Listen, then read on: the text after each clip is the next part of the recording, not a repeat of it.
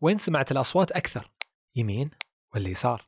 يقولون العلماء أبعاد الأصوات اللي تسمعها الأذن اليمين تميل للكلام والمنطق وأبعاد الأصوات اللي تسمعها الأذن اليسار تطرب للموسيقى والعاطفة والحدس. وحنا في محتوايز نقول لك بعد واحد ما يكفي عميلك. إعلانات ثلاثية الأبعاد تعيشك التجربة. زوروا موقعنا محتوايز دوت نت.